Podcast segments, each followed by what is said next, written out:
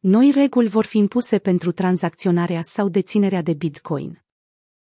Noi reguli au fost anunțate pentru Bitcoin, iar sursele sunt cât se poate de credibile, având în vedere că informațiile vin chiar de la fostul președinte al Securities and Exchange Commission, Jay Clayton. Acesta a lăsat să se înțeleagă că se pregătesc noi reglementări pentru lumea criptomonedelor, în special pentru moneda dominantă. Aceste noi reglementări vor fi aplicate atât direct cât și indirect. Fostul șef al arbitrului burselor din Statele Unite ale Americii a afirmat, într-un interviu pentru CNBC News, că pentru prea multă vreme Bitcoin nu a fost clasificat drept valoare mobiliară. Potrivit acestuia, deci Bitcoin nu a fost clasificat ca o garanție, totuși trebuia reglementat iar acest lucru se va face prin noile reglementări ce urmează să aibă loc în viitorul apropiat. Clayton a pus în evidență și faptul că monedele digitale vor fi guvernate de reglementări, atât în piețele locale cât și în cele internaționale, pentru a le face credibile și viabile.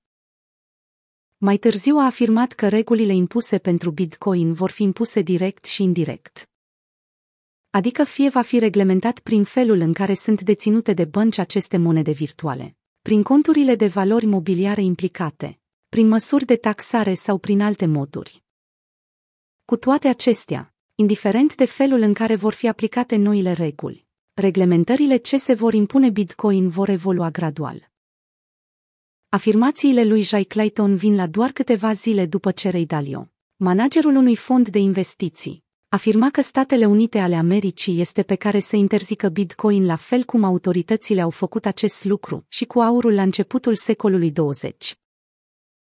Situația amintită de Ray Dalio se referă și ordinul executiv 6102 din 1933, atunci când Franklin D. Roosevelt, la o lună după ce a devenit președinte, a interzis oamenilor să retragă aurul pe care le dețineau în bănci. Dar măsura nu a fost de ajuns mai ales că Statele Unite ale Americii încă se chinuia să iasă din marea criză.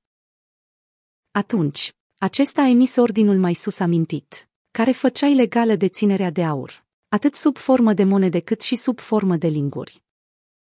Cei care încălcau legea erau pasibili de o pedeapsă cu închisoarea până la 10 ani. În plus, cei care erau prinși că dețin aur erau obligați să plătească o amendă care era de două ori mai mare decât valoarea aurului cu care erau prinși că nu le-au predate Federal Reserve în schimbul banilor. Trend de noi reguli la nivel mondial. La nivel mondial, mai multe state au cerut deja celor care dețin criptomonede să le declare sau să le vândă pentru că acestea vor fi declarate ilegale, iar cine le deține este pasibil de ani grei de pușcărie. Astfel că, una dintre cele mai agresive campanii contra criptomonedelor a început în India, care în curând va da o lege prin care se va interzice deținerea de criptomonede. Rusia a interzis, de asemenea, funcționarilor publici să dețină monede digitale. Toate acestea vin în contextul în care valoarea de piață a Bitcoin se află la câteva procente peste nivelul de capitalizare de 1 trilion de dolari. Cifra nu este doar un reper simbolic, suma este suficient de ridicată încât să atragă o serioasă atenție băncilor centrale.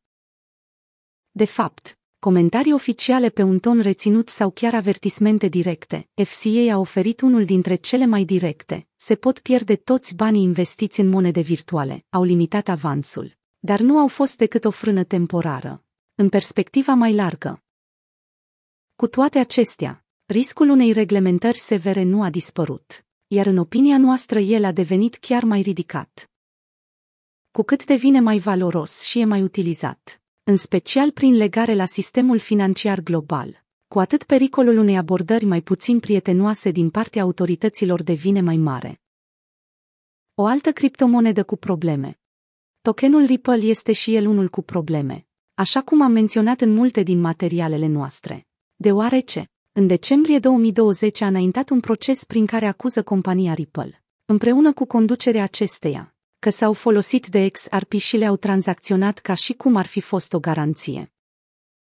Ripple a solicitat Security and No Change Commission să-i pună la dispoziție documente prin care să justifice faptul că Bitcoin și Ethereum nu sunt garanții așa cum prevăd reglementările în vigoare ale Security and No Change Commission. Potrivit Ripple, XRP nu este o valoare mobiliară. Dar Security and No Change Commission contrazice compania în cauză afirmând că tocmai din cauza centralizării. Aceasta devine o garanție.